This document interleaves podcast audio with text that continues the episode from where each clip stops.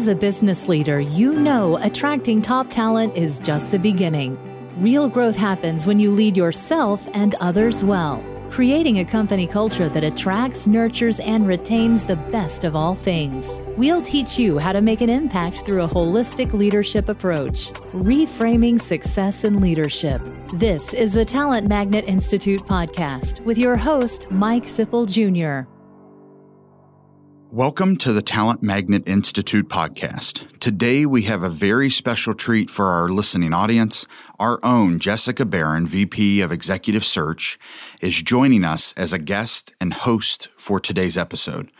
Over the coming months, I've invited people who are close to our organization or who are on our team to bring their unique insights and connections to our podcast making this an even richer experience for all of you, our listeners. We'd love to hear your thoughts and feedback. And now, here's Jessica. Thank you for joining us for the Talent Magnet Institute podcast. I'm Jessica Barron, the guest host, and I am Vice President of Executive Search for Centennial, have been for the last three years. Prior to that, I led the programs at the Cincinnati Regional Chamber, where we graduated more than 3,000 Cincinnati leaders from six executive leadership programs. Today, I'm honored to be interviewing Paul Fox, and I'm feeling very generous to our podcast listeners because I've had so many great conversations with Paul. And I'm about to share this with you so that you can have the same pleasure that I have had over a long period of time. So today we're going to be discussing leadership and corporate responsibility and how that comes from the culture and the effect on employees, customers, and the community as well. So, before we start, you haven't heard from Paul, but you will very quickly figure out through his accent that Paul was not born and raised in Cincinnati. So, I'm going to ask Paul to give us a little bit of background about how he actually got to Cincinnati professionally. Good morning, Paul. Good morning. Yeah, you're correct. I'm about three and a half thousand miles away from my original home which of course was in England. I actually came to the United States during the 1990s. But when I think about, you know, what brought me here, it's a pretty interesting story. Um, I think what you would describe as a career communicator. So when I embarked on choosing what career I would follow, my natural instinct was to go into teaching. That's where my family had all had careers. So it seemed a natural progression for me. But Interestingly, at that time, which was in the 1970s in England, it was a time of significant industrial unrest. There were a great many professions that were on strike at the time, including the NUT, the National Union of Teachers. So my lecturers at the time really implored me not to consider teaching. They felt that that wouldn't really extend me or use my skills. So I sort of sat back and in that one of those moments of startling clarity, I guess, I thought, you know, if I'm really passionate about standing in front of a classroom of 20 or 30 students, then the opportunity to communicate with even larger audiences would be like teaching on, you know, supercharged, which led me to journalism. And that's where I started my career as a journalist both on print and then broadcast. And then I guess I turned from gamekeeper to poacher. And after many years as a journalist, I went into the world of public relations. And initially in government public relations in England. And then from there into the corporate side, I was head of public relations and public affairs for Britain's second largest airline, which was British Midland and from there into pure consultancy and ran several very large agencies in the UK and in Europe before getting opportunity to come here to the United States. And that was in the 90s. That was primarily to help a large computer company on the East Coast who had a new CEO. He was wrestling down how to really think about reframing the communications across that corporation. I went to help him, and that was in the 90s. And now I'm a U.S. citizen, and this is truly home. And I actually came to Cincinnati. It's an interesting story. And just before the turn of the millennium, it was late 1999, probably around November, I got a call from a recruiter asking me whether I would be interested in a role with a very large blue chip company, consumer company in Boston. They wouldn't, understandably, to protect the client, they wouldn't reveal the client's name, although you didn't have to be Sherlock Holmes to figure out that a large blue chip consumer company in Boston had to be only one company, and that was Gillette. Gillette was the only consumer company in Boston. So they asked me whether I would be interested in joining them. The role was to look after communications outside North America. And I said no. And uh, we were very happy here. We were very happy in Boston. I was very happy doing the work that I was doing. And it just didn't seem to be the right time. And uh, interestingly enough, the recruiter was incredibly persistent. So almost every month I would get a call from that individual asking me whether I was still happy, whether things were good. And that probably lasted three or four months of those telephone calls. And the answer from my side was always, yes, I'm blissfully happy. And thank you for calling and thank you for taking an interest. Until a moment, probably towards the end of 1999, just before, you know, we turned into the year 2000, my wife said, is that individual still calling you? And I said, yes. She said, well, I've been thinking that it might be fun if we took the kids back to England. So, to cut a long story short, next time the individual did call me, I said, you know, where was this role based? Could it be based in London? Which I'm sure was music to his ears because that's exactly where the job was located. And on Valentine's Day 2000, I joined the Gillette Company in London and stayed there for about two years doing that particular assignment before I was brought back to Boston to Gillette's corporate headquarters. And then, of course, in 2005, we announced what still stands as one of the most significant deals in the consumer company, which was the acquisition of Gillette by Procter & Gamble. And that's what brought me to Cincinnati in 2006, was the acquisition was completed. The CEO at the time, A.G. Lafley, had asked me to come to Cincinnati. So that's exactly what brought me here. So this is actually the longest time I've ever been in one single location. Cincinnati will do that for you. It's a wonderful right. town. I know that myself. So fortunate for Procter and Gamble, fortunate for Cincinnati. Thank you for sharing that. I think sometimes the trajectory of a career is really instructive to people who are listening at different stages of their own careers. So Procter and Gamble and Cincinnati, obviously iconic very important organization. And that's where we actually first met because Procter & Gamble has a passion for the community, passion for their employees, of course, and the culture is very much the community, the customer, and the employees. And I wanted to talk a little bit about that passion for the customer because I'm not sure our listeners really understand how deep that is and how much Procter & Gamble relies on tactile face-to-face communications with the customer and you have traveled the world for Procter & Gamble and again tell us how the executives at Procter & Gamble when you are traveling how you touch the customer and if you could give us an example I would appreciate that. Yeah, and just to be clear when you talk about customer I think you're talking about consumers in the P&G world, when we talk about customers, it tends to mean the retail partner. But yes, you're absolutely right. I mean, our focus on the consumer, trying to understand the needs of the consumer, right? And trying to meet those needs. Often consumers can't articulate specifically that they want a certain thing, but they're experiencing issues that once you understand what those issues are, you can begin to develop products, hopefully, that meet those inarticulated needs. So, you know, we would spend considerable time actually in consumers' homes or shopping with them to better understand those day to day pressures that they were all under, which hopefully we would be able to address and make their lives a little better in small ways, but often important ways. It reminds me of a story, and I hope you don't mind me sharing this, but I was in Mexico City for a few days. And as part of that trip, we'd allocated about two days to travel up to another city called St. Leon. It's about two hours away from Mexico City. We arrived there. And I should say that when we make these visits to consumers or we go shopping with them, they never know where we're from. We're really strangers, friendly strangers, but they don't know that we're from Procter and Gamble because if they knew where you were from, they often say things or do things that they hope would please you.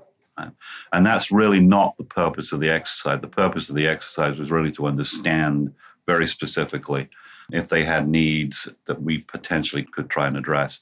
So we were in St. Leon and I was with a family, and the family was there was mom and dad. I think they had two or three children.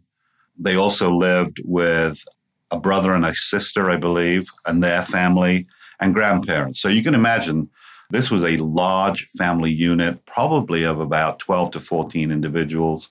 They occupied the ground floor of a three story building. So, if you can imagine, I think there were two bedrooms, there was one common living area, there was an outside sort of bathroom, and it was all built around a courtyard. And in the courtyard, there was a manual washing machine. So they did all their washing, laundry, actually in the courtyard. And when we arrived, I couldn't help noticing that on the top of the washing machine was a bag of Ariel, which is a Procter and Gamble laundry detergent, very premium brand. You can think about it as the Tide, if you like, the Tide laundry detergent outside North America. And it was very expensive. And here was a family we learned that were living on a daily wage. And it wasn't a huge wage, and it just about covered the things that they would need to eat. So this seemed to be a significant investment on behalf of the family to buy this laundry detergent when there were alternatives that were significantly, significantly cheaper.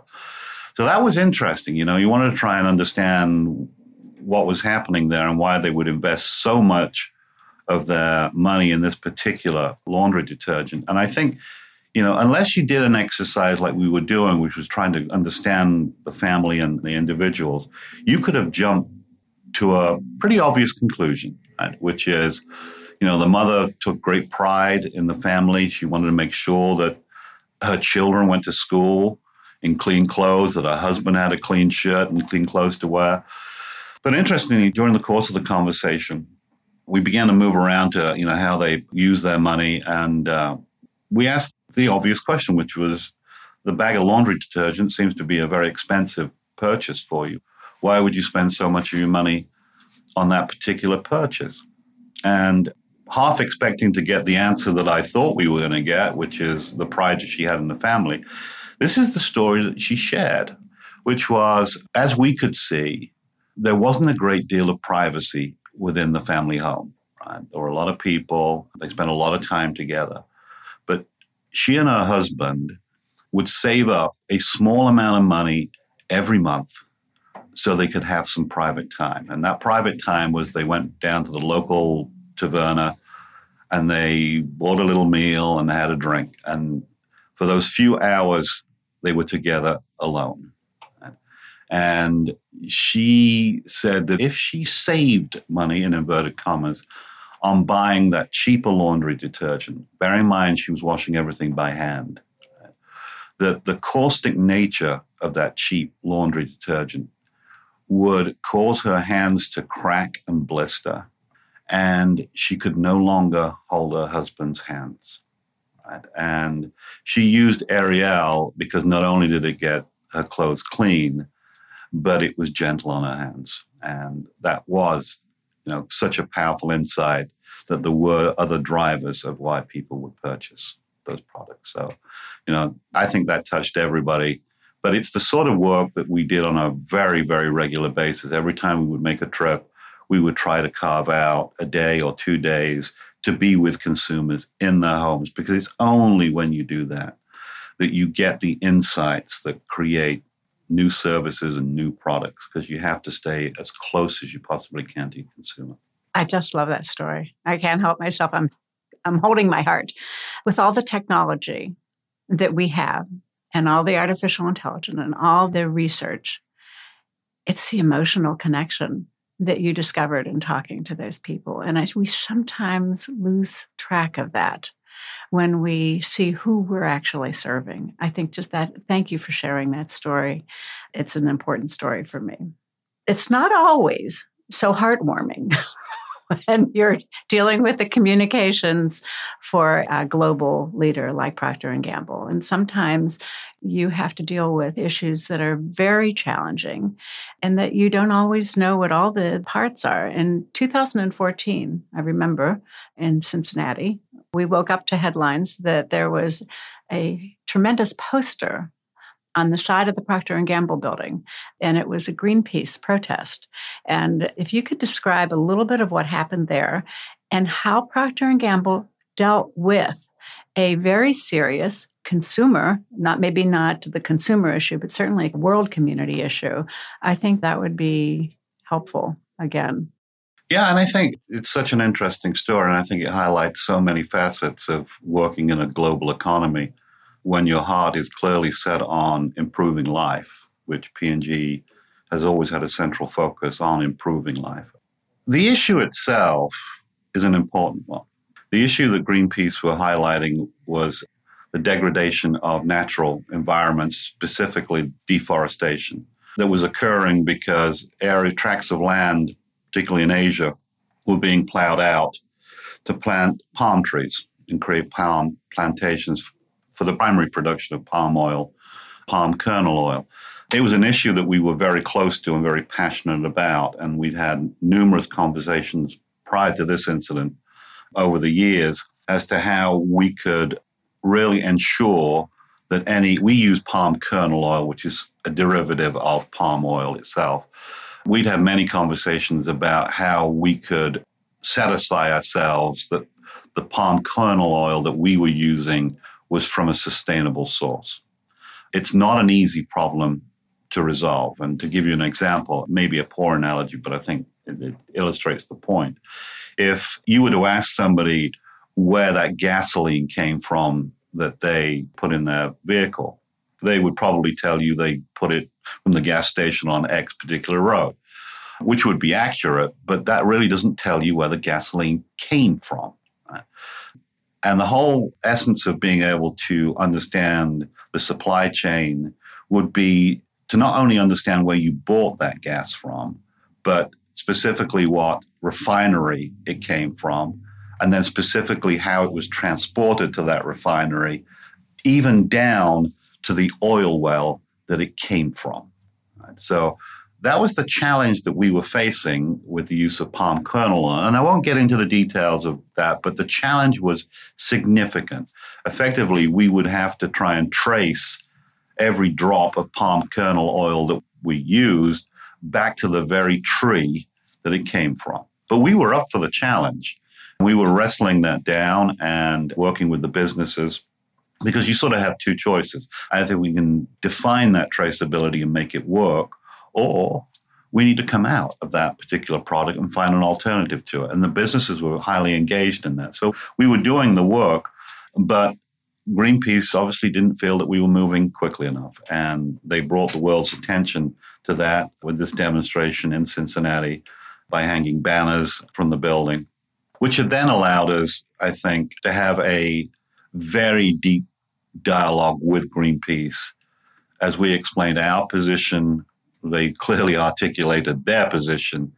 And the good news is that over the ensuing months, we defined a program and a work plan to achieve what Greenpeace wanted to do, what we had always wanted to do, and we would work together on making that happen. So, yeah, it was an interesting time, but I think it's a good example of, you know, sometimes businesses are fully focused on what is the right thing to do. But the nature of business sometimes means that you don't move as quickly as you would like to do. And there are usually many, many good reasons for that. But the importance of being able to articulate what those reasons are can often diffuse situations that we saw, particularly in Greenpeace, where they felt that maybe we weren't moving as quickly as we could. Be. And what was the aftermath of that?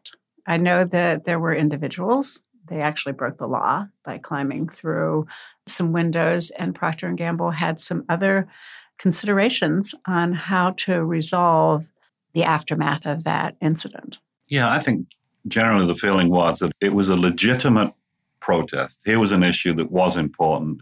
It did need to, to be addressed. In some ways, it helped the business focus on taking action that really we'd planned to take, but you know, to accelerate it.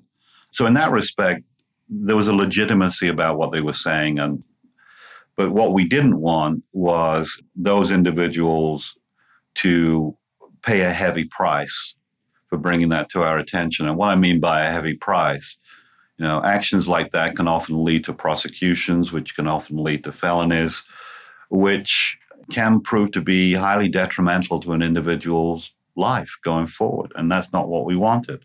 And we work very closely with the prosecutor's office and Cincinnati police to truly try and diffuse that process. And, you know, I'm happy to say after a relatively short time, the Greenpeace protesters were released and they went back home.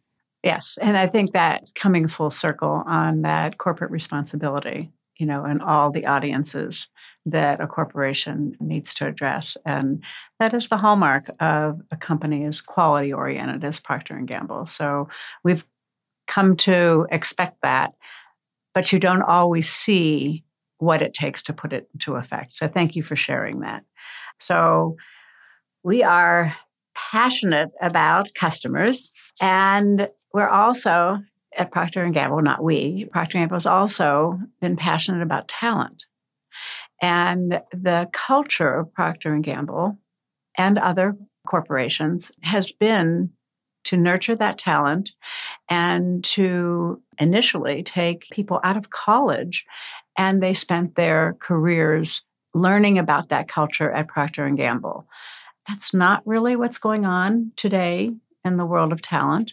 And I'd like to have you just share with us some of the changes that have happened in corporations like Procter and Gamble, not just them, and what you see as your role in the coming pipeline conversation about talent. I think, you know, let's let's just focus on P&G. P&G is always recognized, I think, from its earliest days in the 1830s, the importance of people. Right? And in fact, one former CEO, I think, articulated it well when he said, You can take away all our buildings, uh, you can take away all our machinery, just leave me the people, and I'll rebuild the company within five years. And I think, I think that still rings true today. People are without doubt the most important asset any business has. And building and growing that talent is, in my opinion, the most important role that we all have. If you ever want to progress within a business and you are ambitious and feel that you can do greater things with your life, just remember that you'll need a replacement. If you're going to move on, somebody needs to replace you. And your role is to identify who that individual or individuals are to recognize their potential, help them reach that potential, and ideally put them in your role so they can do your old job better than you ever did it, which will then allow you to move on to some other activity. So the importance of talent development within P&G and personally to me has always been sort of what I believe in is incredibly important, incredibly important. And really, all companies are dealing with this and gets back to my mantra, which has always been good when you're there, better when you leave. And if you just keep that in mind, then if you've done your job, you've pulled talented leaders. So, in this next role, the roles of your career, you've gone back to teaching, which is what you considered when you started. Tell us about how that helps in that talent conversation and helping our organizations understand and providing that pipeline. Yeah, it's been a pretty enormous circle to go round, you know, and get back to where I was. But you're quite right. You know, when I set out on a career, yeah, teaching was was what I thought at the time was going to be the destination. And yes, you're absolutely right that I've come full circle now in 2015, I was very fortunate to be awarded a visiting fellowship at the University of Oxford in England, and I continue to be associated there. But once I retired in 2017, and it's interesting to think I don't feel like I am retired at all. And in fact, I probably feel busier today than I ever was, you know, in the past. But when I did officially step down from P&G, he gave me an opportunity not only to continue that association with the University of Oxford, but also to become associated with several of our universities around the Cincinnati region, and specifically Xavier University in Cincinnati and with Northern Kentucky University in Highland Heights. Because I've always felt that we've all, no matter where you are in your career, whatever point you are in your career, you have always got something to offer the individuals that are around you, whether it's your community or whether it's your fellow workers. And now, you know, as, as I look back on close to 40 years in business, there's a lot of experiences that I've been fortunate to go through. There's a lot of, I guess, a lot of insights that I've been, again, very fortunate to be drawn towards. I've worked with some incredibly talented individuals that they are in themselves some of the most iconic business leaders in the world. So, to be in close proximity with those individuals, you cannot help but learn something from them. So, I've always felt that it's certainly our role to try and share some of that knowledge and some of those experiences. And what better place to do it than within a university or a college or a school environment where individuals at that stage in their development where they're beginning to form their passions and where they will spend the rest of their lives. So for me, it's incredibly rewarding to work with Xavier in Northern Kentucky and Oxford with incredibly bright, inquisitive, passionate students who want to learn, who want to really benefit from those experiences from the real world, right? not from the academic world, but from the real world, to help them shape their thinking and hopefully be that huge pool of talent that is about to enter our workforce. So it's incredibly rewarding. And, you know, frankly, it keeps me in touch with what's happening because I think I think it's very easy these days to become siloed. You know, technology. You mentioned it earlier on. You know, technology is an incredible enabler. It makes our life so much easier in so many ways. But the risk is that we spend our time focused on a small tablet in our hands with our heads down, tapping buttons, sending emails, rather than looking up and having real conversations with real people. And I think that we need to always be conscious of the fact that the world is full of people and we need to have that dialogue. And the more that we can spend time with one another, the more we will learn and the more opportunities we'll have to share. How fortunate for the students who get to experience that with you. The thing that has always motivated me in our conversations, besides your intellect and your perspective, is that you not only consider it a responsibility to be working with the next generation, you also find it to be a privilege that you can share and learn from them as well. And I feel that that's the joy and that is transmitted to the students that you uh, are able to touch. So, fortunately for them. So, I think that's a message to our listeners to stay connected. If you're in business and you're a leader, you should be thinking about the next generation. And it's not just who's in your company, it's where's the educational system taking and where are you going to be looking for your successor. And if you don't know who your successor is or how to find that successor, then you're stuck. You can't leave. and so I think it's a really good lesson. Well, we are coming close to the end of our conversation, and I hate for it to stop. I did want to touch very briefly on the P&G Alumni Network. You know, I know we've talked a lot about Procter and Gamble. It's been a huge influence on our community as well. But the Alumni Network actually allows the leaders who have left Procter and Gamble to take that culture either into their retirement, but in many cases, very many cases, to other organizations. You've been involved with that, I know. Can you share a little bit about the network with us? Yeah, yeah, I'd be delighted to. And I mean, I've been associated with the Alumni Network, which is probably around 35 or 40,000 individuals globally that are all divided into various chapters throughout the world. I've been associated with them for a long, long time, well before I technically became an alumni. because I, I was responsible at P&G, for want of a better description, owning the relationship between P&G and its alumni network. But here's the interesting thing. P&G has a very strong culture. Right? It has very clear values, very clear purpose, and the people that have worked for P&G over the years, they share many, if not all, of those values and principles and purpose. And effectively, we had to articulate that. These are individuals that have a passion, a passion for doing the right thing, which is at the heart of what P&G truly believes in. So here we have individuals that truly believe in and trying to make a difference and doing the right thing. They have a passion for excellence. And they also have a huge passion for making a difference in the lives around them in the communities that they live in or serve. Right. So you've got at any one time thousands upon thousands of individuals with very common beliefs. And those beliefs don't change when either they retire from P&G or they move on somewhere else.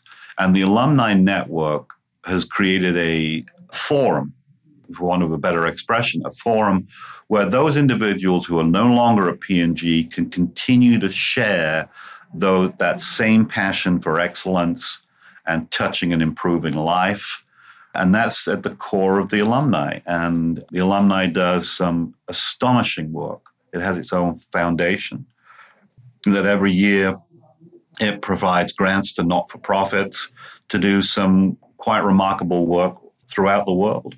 So it's a real privilege to continue to be associated with some of the most talented and inspiring individuals that, for whatever reason, are no longer with P&G, but want to be still associated with that, if you like, common fraternity.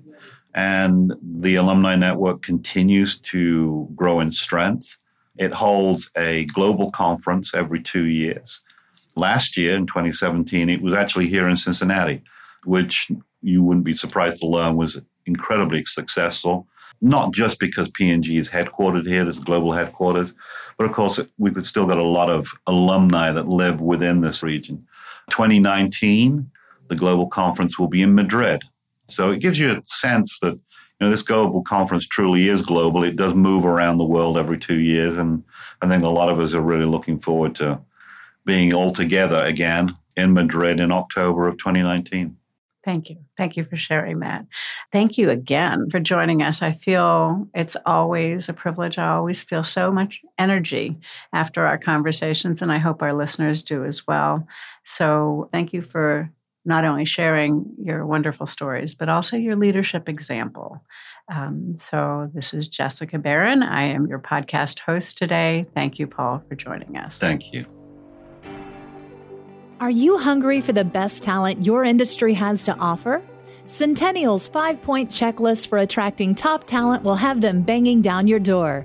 Go to talentmagnetinstitute.com slash competitive to learn more. The Talent Magnet Institute podcast is powered by Centennial, a talent strategy and executive search firm, and the Talent Magnet Institute. You can engage with us at Talent Magnet I on Twitter or Talent Magnet Institute on LinkedIn and Facebook. Please communicate by using hashtag Talent Magnet. Find us in your favorite podcast app to subscribe, rate, and leave a review, as well as share with a colleague. You can also listen at talentmagnetpodcast.com. Our podcast studio is based in Greater Cincinnati, Ohio. We are supported by our listeners, clients, and partners from all over the world. The Talent Magnet Institute podcast is made possible by a great team that includes Janelle Spence and Christine Lewis of Centennial, Josh Chappelle and Adam Smith of Soundpress, produced by Chris Madine of New Fidelity Studios, and Audra Casino and Megan Doherty of One Stone Creative. Music written by DJ Corbett and Chris Madine. And myself, your host, Mike Sipple Jr. Thank you for joining us on the journey of developing leaders to succeed in relationships, work, community, and life, reframing success in leadership.